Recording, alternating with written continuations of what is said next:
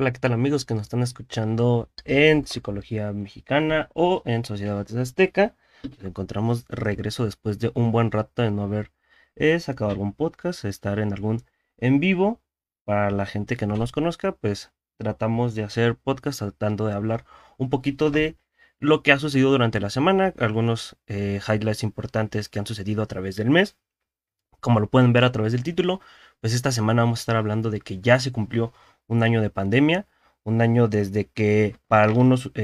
personas que iban en la escuela, desde el 16 de marzo del 2020 se comenzó el confinamiento, para algunas personas que trabajan y estaban al pendiente de estar saliendo continuamente, aproximadamente por ahí del 23 de marzo del año pasado, es que se comenzó a hacer restrictiva la política de no salir de sus casas y hacer todo de manera virtual, o se estaba decidiendo apenas agarrar este modelo virtual, ¿no? Y creo que en un año de pandemia se han visto muchas cosas, han cambiado muchas de las formas cotidianas en las cuales nosotros hacíamos, veíamos y, e interactuábamos entre nosotros, además de muchas otras cosas que tomamos con notariedad para que creo que es algo bastante padre de platicar y de recordar que tanto ha cambiado nuestro mundo. Yo creo que una de las cosas, para ir entrando en detalle, que más ha cambiado a lo largo de este primer año de pandemia ha sido la parte de salir de casa, ¿no? Este miedo o esta desventaja, esta prohibición que muchas veces se nos impuso de no salir para evitar propagar el contagio o propagar que el virus llegara a más personas que como recordaremos desde el año pasado, fue muy complicado que la gente atendiera esta medida, incluso a la fecha ha sido muy complicado que la gente realmente entienda el porqué de esta medida y el porqué de que es tan importante evitar propagar el contagio, porque hace un año, justo cuando en estas fechas estábamos eh, viendo qué es lo que iba a pasar, se estaba pidiendo alrededor del mundo que nadie saliera de sus casas si no es por causas de fuerza mayor o que sea sumamente necesario. Y en el caso de México, lamentablemente no se hizo mucho caso a esta medida. También tiene que ver con el hecho de que eh, el año pasado, cercano a estas fechas, y como lo podemos ver este año también, fue eh, las vacaciones de Semana Santa, en la que muchas personas no respetaron el confinamiento y la cuarentena, y por consiguiente vino una cierta ola muy importante de picos de contagios y lamentablemente de muertes, que nos llevó a tomar ciertas medidas y que esto se extendiera ya a la fecha a más de un año de esta pandemia, de esta cuarentena de COVID-19. Y, como les comentaba, justo una de las cosas que más han cambiado es la forma de salir de casa. El hecho de ocupar una mascarilla para todo el tiempo ya se ha convertido en un accesorio indispensable, casi a la par yo diría que un celular. Y sin duda esto también ha cambiado mucho en la forma en la que interactuamos. También los espacios cerrados han sido mucho menos visitados, mucho más abiertos los espacios con ventilación, que han sido indispensables tan siquiera para poder hacer nuestro día a día. Muchos de nosotros ya no hemos salido de casa, salvo que sea por trámites que se tienen que hacer de manera presencial, pero casi todo ha sido por vía virtual, tanto la escuela para aquellos que estudian y tienen la oportunidad de hacerlo virtual, o para aquellos que trabajan, que también muchos, muchos trabajos, teletrabajos, trabajos virtuales, para intentar mitigar el hecho de salir de casa. Eh, que afortunada o desafortunadamente, dependiendo, han aumentado casi tres veces este tipo de trabajos virtuales, lo cual ha sido algo bastante bueno. Sin embargo, esto ha cambiado mucho la forma en la que interactuamos, en la que la gente trabaja y en la que la gente puede desarrollar sus habilidades. Y alrededor de casi un 1.2% de las aulas o de las escuelas se han manejado de esta área virtual, la mayoría eh, han sido por plataformas como Zoom, como Classroom, como Teams, y sin embargo otras de carácter público se han trasladado a un ámbito más eh, televisivo de teleescuela, también para satisfacer la demanda y las necesidades que no muchas personas tienen de conectarse a medios virtuales. Y aproximadamente unas 4.000 escuelas alrededor de nuestro país comenzaron en esta primera semana del año pasado a, a ser confinadas. Y justo comenzaron la ola de contagios durante este, este primer mes del año pasado, en donde se comenzó a tener más precaución.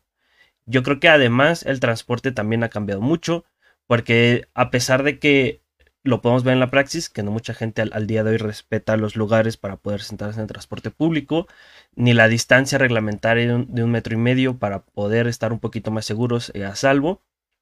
Sin lugar a duda, ha sido muy complicado, ha sido otra manera diferente de ver el transporte, un poco más cerrado, un poco más enclaustrado en lo que cada uno tiene que protegerse con respecto a los demás y que sin duda alguna el transporte público también ha sufrido una caída considerable con respecto al año pasado, de un 40 a un 50%, y, e incluso el transporte en coche también ha, cambiado muchísimo, porque no es, no, es, no es eh, no es de sorprender que si en el transporte público, que es donde la mayoría de la gente se transportaba, me incluyo, eh, en, el trabajo y por cuestiones de la escuela, el transporte privado, nuestros coches, también han sido sumamente reducidos su vialidad.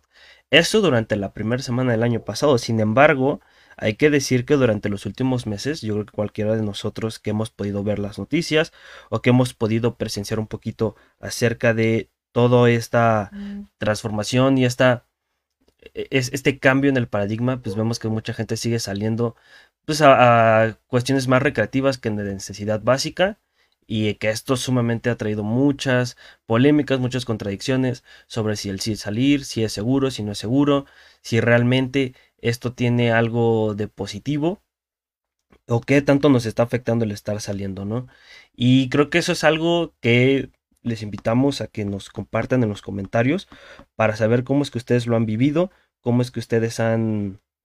han estado cambiando. Muchos, por ejemplo, por aquí nos comentan que ya hay personas que durante este año terminaron sus estudios, durante este lapso de tiempo cambiaron de un grado a otro, de una escolaridad a otra, y eso, eso significa muchísimo cambio en una modalidad en la cual no estábamos todos acostumbrados, porque hay que destacar algo muy importante. Mucha gente creía y muchos siempre decían, es que esta generación o estos tiempos ya todo es virtual, ya todo es en línea, todos estamos preparados para hacer ese lapso, ese, ese traspaso a la, a la mortalidad, a la virtualidad.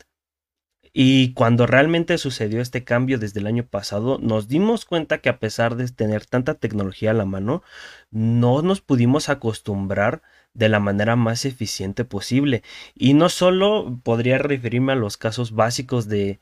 de escuela donde más hemos visto por noticias, por memes, por videos divertidos, en donde vemos cómo los profesores batallan por eh, dar una clase en línea y también los alumnos batallan por estar pendientes de una clase en línea, sino incluso en los trabajos ha habido muchas empresas que no han podido adaptarse a la fecha o que les ha costado muchísimo adaptarse a esta modalidad virtual. Y creo que es algo muy importante de decir,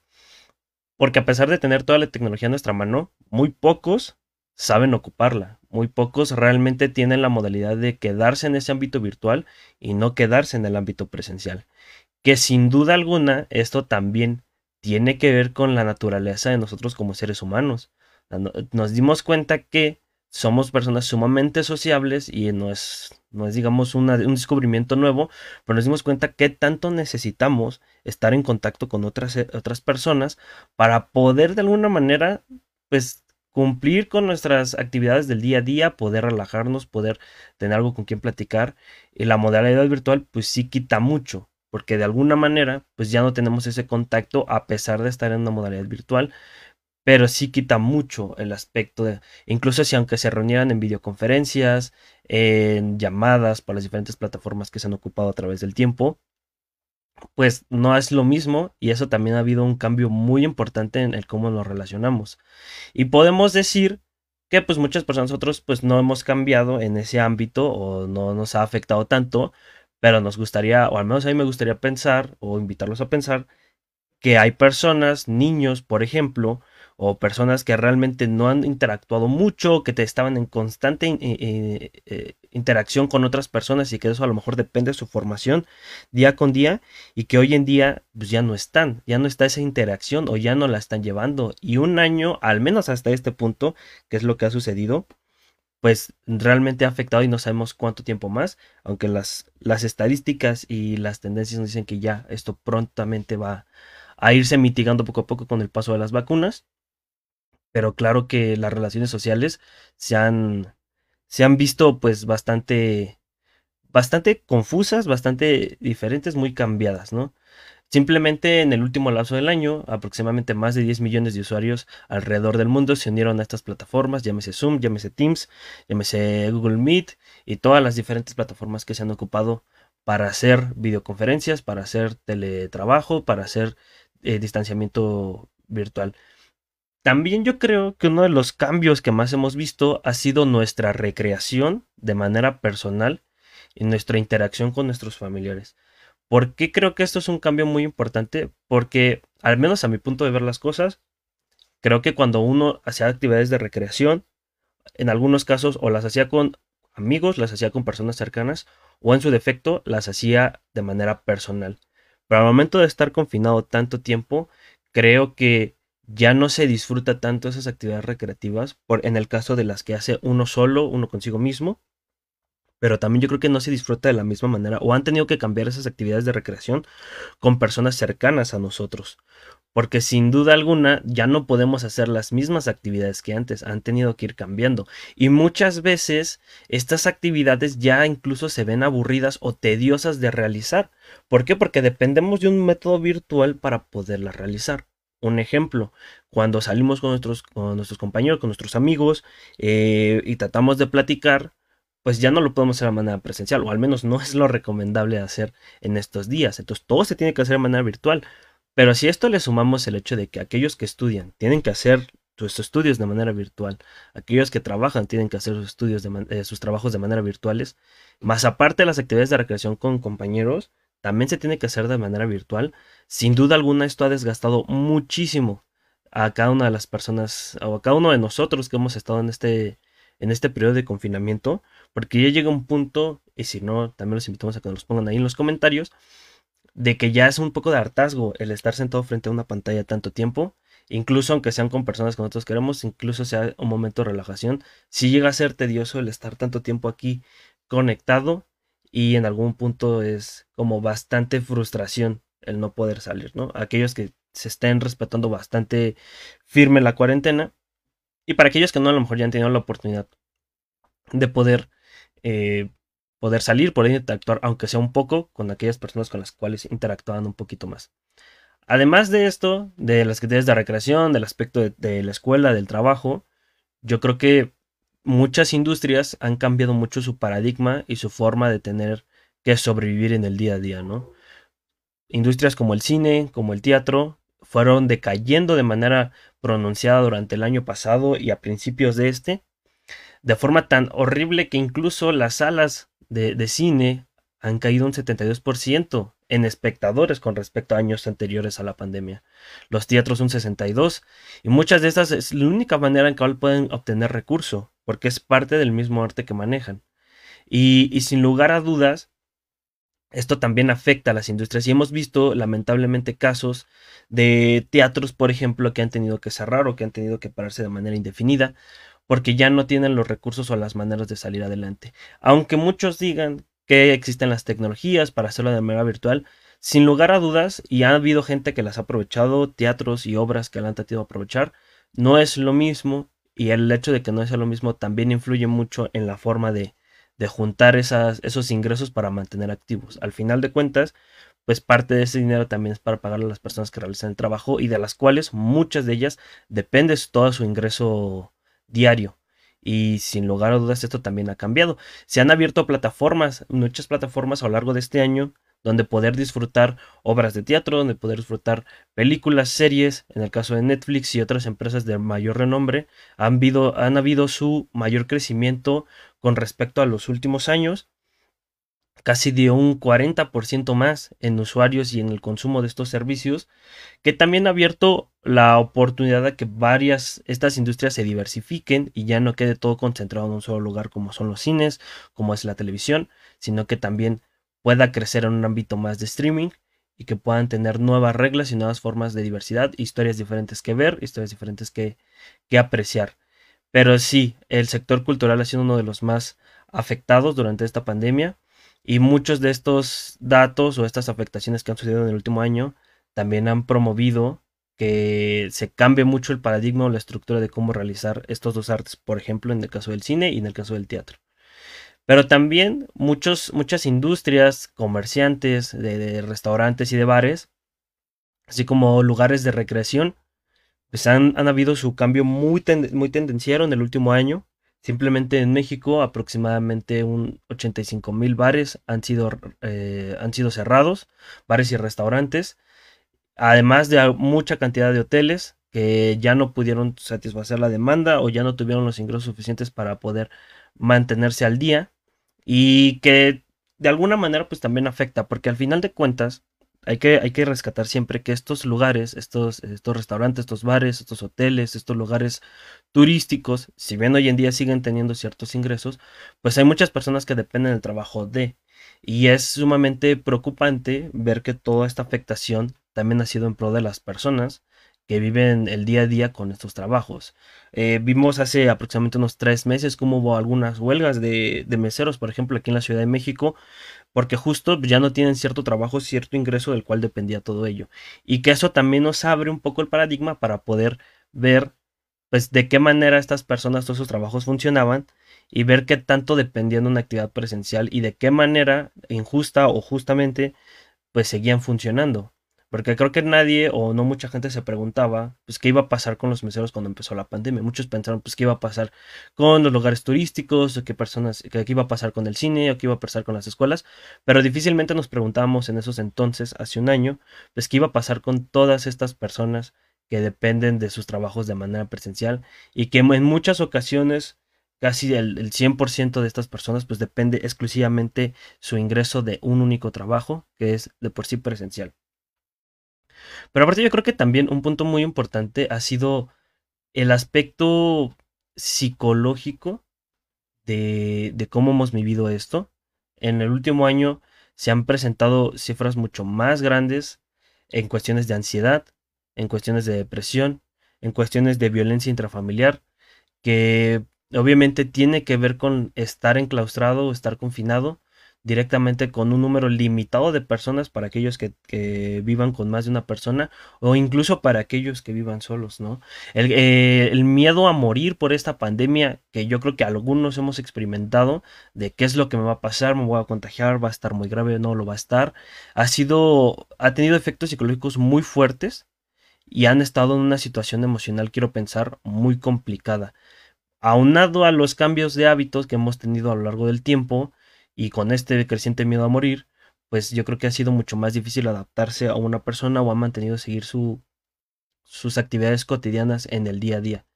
Y ha sido, yo creo que una, una, un experimento con nosotros mismos de ver qué tanto podemos quedarnos con nosotros, interactuar con los que tenemos a la mano y seguir con esto durante un año.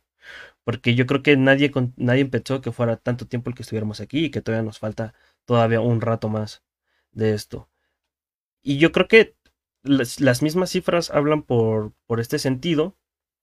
Eh, al menos aquí en México, eh, probablemente gente que nos esté escuchando desde otras partes del mundo, pero al menos aquí en México, por ejemplo, eh, este aspecto psicológico se ve reflejado en ciertas estadísticas de menos cantidad de bodas, más cantidad de divorcios, que esto no es intrínsecamente malo, pero sin duda nos refleja un poco del estado o de las decisiones que están comprometidas con cierto estado emocional.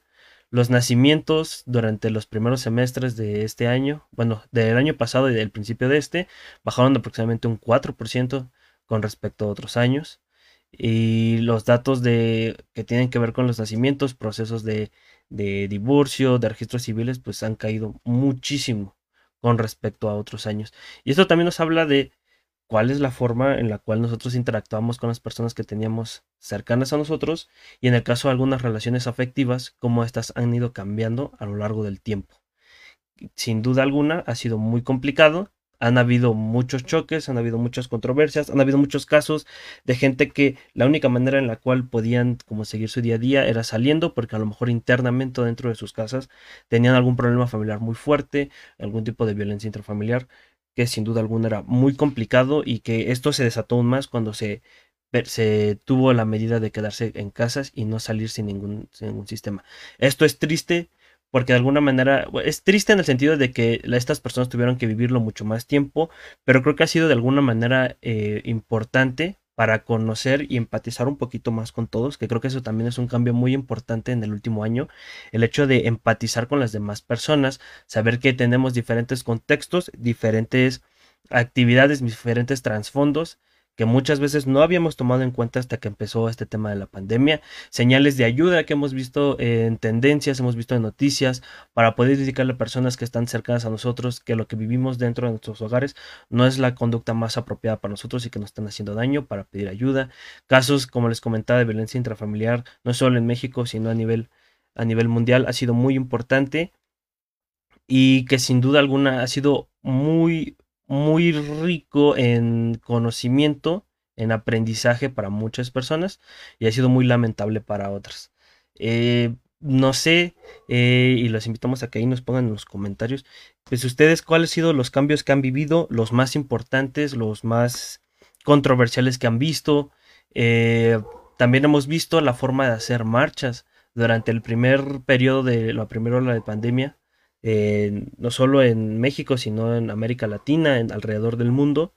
Hubo muchas marchas por temas políticos que habían sucedido en esos entonces. Las marchas de Black Matters, eh, Black Lives Matters en Estados Unidos, a marchas justo también en Estados Unidos acerca de la, de la, vacunación, de los temas políticos de elecciones. Aquí en México también hemos visto diferentes formas de cómo hacer ahora movilizaciones con el tema de la pandemia, con nuevas precauciones, el dilema de si hacerlas o no, si eso a lo mejor de alguna manera convierte en peligro el hecho de asociarse un gran número de personas o no. Eh, creo que también ha cambiado mucho la manera en la cual protestamos, hacemos movilizaciones, tratamos de hacer un cambio, las personas que son reaccionarias y que ha cambiado mucho. También creo que al menos a nivel de México un cambio muy importante ha sido, pues, de alguna manera apreciar los cambios en nuestro país. Creo que el hecho de que una persona esté en su casa, estar más atento a las redes sociales, por la virtualidad, también nos ha visto que en el aspecto en esferas políticas hemos cambiado un poco la perspectiva y estemos a lo mejor, quiero pensar, un poco más al pendiente de lo que sucede a nuestro alrededor, que sucede con nuestro país o en el, el, resto del mundo, lo que sucede en sus respectivos países, porque creo que en el día a día antes de la pandemia muchos de nosotros solamente nos enterábamos ya por comentarios, lo veíamos en las noticias por alguna cadena de televisión, veíamos de vez en cuando las noticias a nivel redes sociales, pero realmente no le dábamos cierta continuidad o cierto seguimiento a todos estos casos. Y creo que ahora con la virtualidad ha sido mucho más conciso, más incisivo el estar viendo qué es lo que se hace y estar obteniendo resultados, estar al pendiente de cuáles son las medidas que se están tomando, porque en este caso de la pandemia del coronavirus, ha afectado directamente a nosotros, nos afecta directamente a nosotros las medidas que nuestros representantes estén tomando y eso también ha puesto más en el ojo nuestra atención como ciudadanos, nuestra atención como población, el estar al pendiente de todas estas medidas, todas estas interacciones con los representantes. Y eso ha sido de alguna manera bueno porque hemos estado más al pendiente, hemos tratado de exigir más eh, y se han visto movilizaciones ad hoc a ellas, pero yo creo que la pandemia pues también quita la parte de movilizarte eh, de alguna manera, pero creo que el hecho de que todos estemos enterados ha sido muy importante. Que justo a un lado de este, del lado de este, de este tema, pues también hemos visto incrementado el número de noticias falsas, de fake news, de noticias tendencieras por parte de, de grupos periodísticos, de grupos comunicativos eh, alrededor del mundo, que ocupan este aspecto virtual, esta atención de la gente cautiva en nuestras, nuestras redes sociales, para comenzar a hacer teorías a veces conspirativas, a veces teorías tendencieras. Durante todo el primer año de, de COVID vimos situaciones como eh, el tema de medidas para curar el COVID, alternativas supuestamente naturales. Eh, mucha gente incluso hubo tendencias donde decían que tomaras un poco de cloro, dióxido de cloro, si no me equivoco, para poder combatir el virus. Algunas otras de qué mascarilla era la mejor. Eh, mucha de esta información que en muchas ocasiones nos vino a sobresaturar y que también cambió o evitó que este tipo de problemas se mitigara lo mejor posible porque al tener una población cautiva y no tener la información o no saber si la información que recibimos es fidedigna, pues también provoca que no sepamos en qué creer y qué es lo que debamos hacer. Y eso también ha cambiado mucho la manera en la cual analizamos, yo creo, las diferentes medidas y la diferente información que nosotros obtenemos en el día a día. Y eso es algo muy, muy importante, porque yo creo que todos lo hemos visto a través del tiempo, pues durante la primera semana, la primera hora la de contagios aquí en México, eh, mucha gente era muy renuente a creer. Incluso hoy a la fecha es mucha la gente que no cree que esto realmente sea un problema, que esto realmente exista. Sin duda hemos visto que el número ha disminuido, pero yo creo que uno de los cambios también muy importantes es el hecho de creer o no en esta pandemia, que yo creo que a muchos han afectado y que obviamente ellos pueden dar fe y legalidad, aparte de todos los números y todos los casos que hemos visto en nuestros diferentes medios de comunicación, que esto realmente es real. Durante el primer tiempo del 2020 pudimos observar que hubo una gran mayoría de gente que no creía, que no quería adoptar las medidas y que después, lamentablemente por ciertas experiencias que ellos mismos tuvieron, pues ya se dieron cuenta que esto realmente es real, que esto realmente tiene consecuencias y que esto sí representaba un problema muy fuerte. Afortunadamente las personas se dieron cuenta y también están ayudando día a día a que las medidas se respeten en la mayoría de los casos y que esto pueda salir a flote, ¿no? El hecho de que evitar que haya un mayor número de contagios, evitar que haya un mayor número de personas eh, fallecidas por el tema de COVID y que se encuentren más empatizados con los demás que también queremos proteger y proteger a los demás para que no se esparza más este virus. Pero yo creo que esos son algunos de esos cambios que hemos podido observar en este año ya de confinamiento, año, año días más que hemos tenido y que esperemos que no nos lleve otro año más poder terminar con esta pandemia, porque la realidad es que pues como quiera un año se puede aguantar, creo yo, pero yo creo que ya más de un año sí puede ya haber cambios mucho más, más profundos en la forma en la que interactuamos, en la forma en la que nos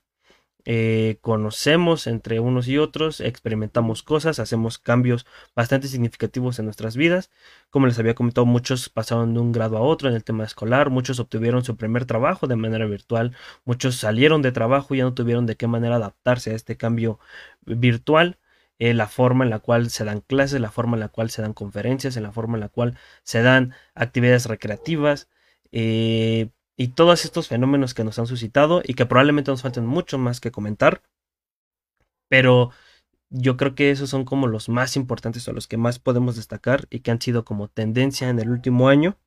La realidad es que sigue siendo un problema, no debemos como población a nivel mundial, para aquellos que todavía siguen teniendo estos problemas, bajar las medidas de seguridad y de salud para poder contrarrestar este problema que realmente nos ha pegado y ha pegado a muchísimas personas y ha dejado en muchas otras en condiciones bastante vulnerables, pero también eh, estar consciente de que nuestra salud y nuestra protección también puede afectar a otras personas con las cuales interactuamos, directa o indirectamente. Entonces yo creo que hay que ser bastante empáticos en este aspecto, tratar de que tengamos más conciencia y que podamos tener más perspectiva de las personas a las cuales podemos llegar a afectar si no respetamos estas medidas de sanidad. También invitarlos mucho a que busquen información realmente segura, información oficial que realmente nos den las medidas necesarias de seguridad. En nuestro país las diferentes secretarías tienen posteadas las medidas que tienen que adoptar, lugares recreativos, lugares eh, cerrados, cuáles son las medidas que te recomiendan, pero también organizaciones internacionales como la OMS te lo permiten. Y creo que justo estas medidas son las que debemos de acatar para evitar eh, que esta, esta pandemia se expanda aún más de lo que ya se expandió. Y yo creo que de nuestro lado es justo invitarlos a todo eso, invitarlos a que no quitemos como el dado de la raya, que podamos tener todavía estas medidas. Sabemos que vienen vacaciones, vemos que vienen puentes bastante importantes donde mucha gente puede aprovechar para salir de viaje, para salir del confinamiento, que a pesar de que a lo mejor digan solamente es un viaje, mucha gente piensa de esa misma manera y al final podemos, y estoy seguro de que vamos a ver lamentablemente noticias la siguiente semana sobre la cantidad de personas que fueron a playas, la cantidad de personas que viajaron, que, que hay un tema polémico y probablemente en algún otro otra emisión lo vayamos a discutir sobre si salir o no, qué tanto representa el riesgo, porque yo sé que mucha gente depende del turismo y de esas fechas en específico, pero y que muchas veces la única forma de mantenerse en el caso de pueblos mágicos, playas y demás, pero yo creo que también es importante conservar primero la salud de todos nosotros y después ir viendo por el aspecto económico de las demás personas. Creo que si esto se hubiera respetado desde un inicio, desde el año pasado, con todos los puentes y que la gente no respetó y todas las medidas que no se han respetado, probablemente no hubiéramos tenido tanto tiempo de estar confinados y a lo mejor esas personas no tendrían que depender en este justo momento de que las personas vayan o no a visitar esos lugares y dependan tanto de que este en esta época en donde tal vez ya bajaron un poquito más los contagios y los fallecimientos por COVID vayan a incrementar de manera súbita de un momento a otro. Esperemos que no. Nosotros de parte de Sociedad Azteca esperamos a que no suceda esto y que la gente tenga un poquito más de conciencia para evitar andar saliendo y que esta que esta enfermedad, esta, esta pandemia, crezca aún más de lo debido. Pero de nuestro lado, pues es todo durante esta transmisión, es todo lo que nosotros queríamos estar platicando con ustedes, comunicarles todos estos cambios que han sucedido a lo largo de ya un año un poco más de pandemia y que probablemente vamos a seguir viendo estos cambios día a día, cambios que son para bien, cambios que fueron difíciles de tratar, algunos cambios que han ido a lo mejor un poco para mal, pero en sin lugar a duda cambios que hemos visto en México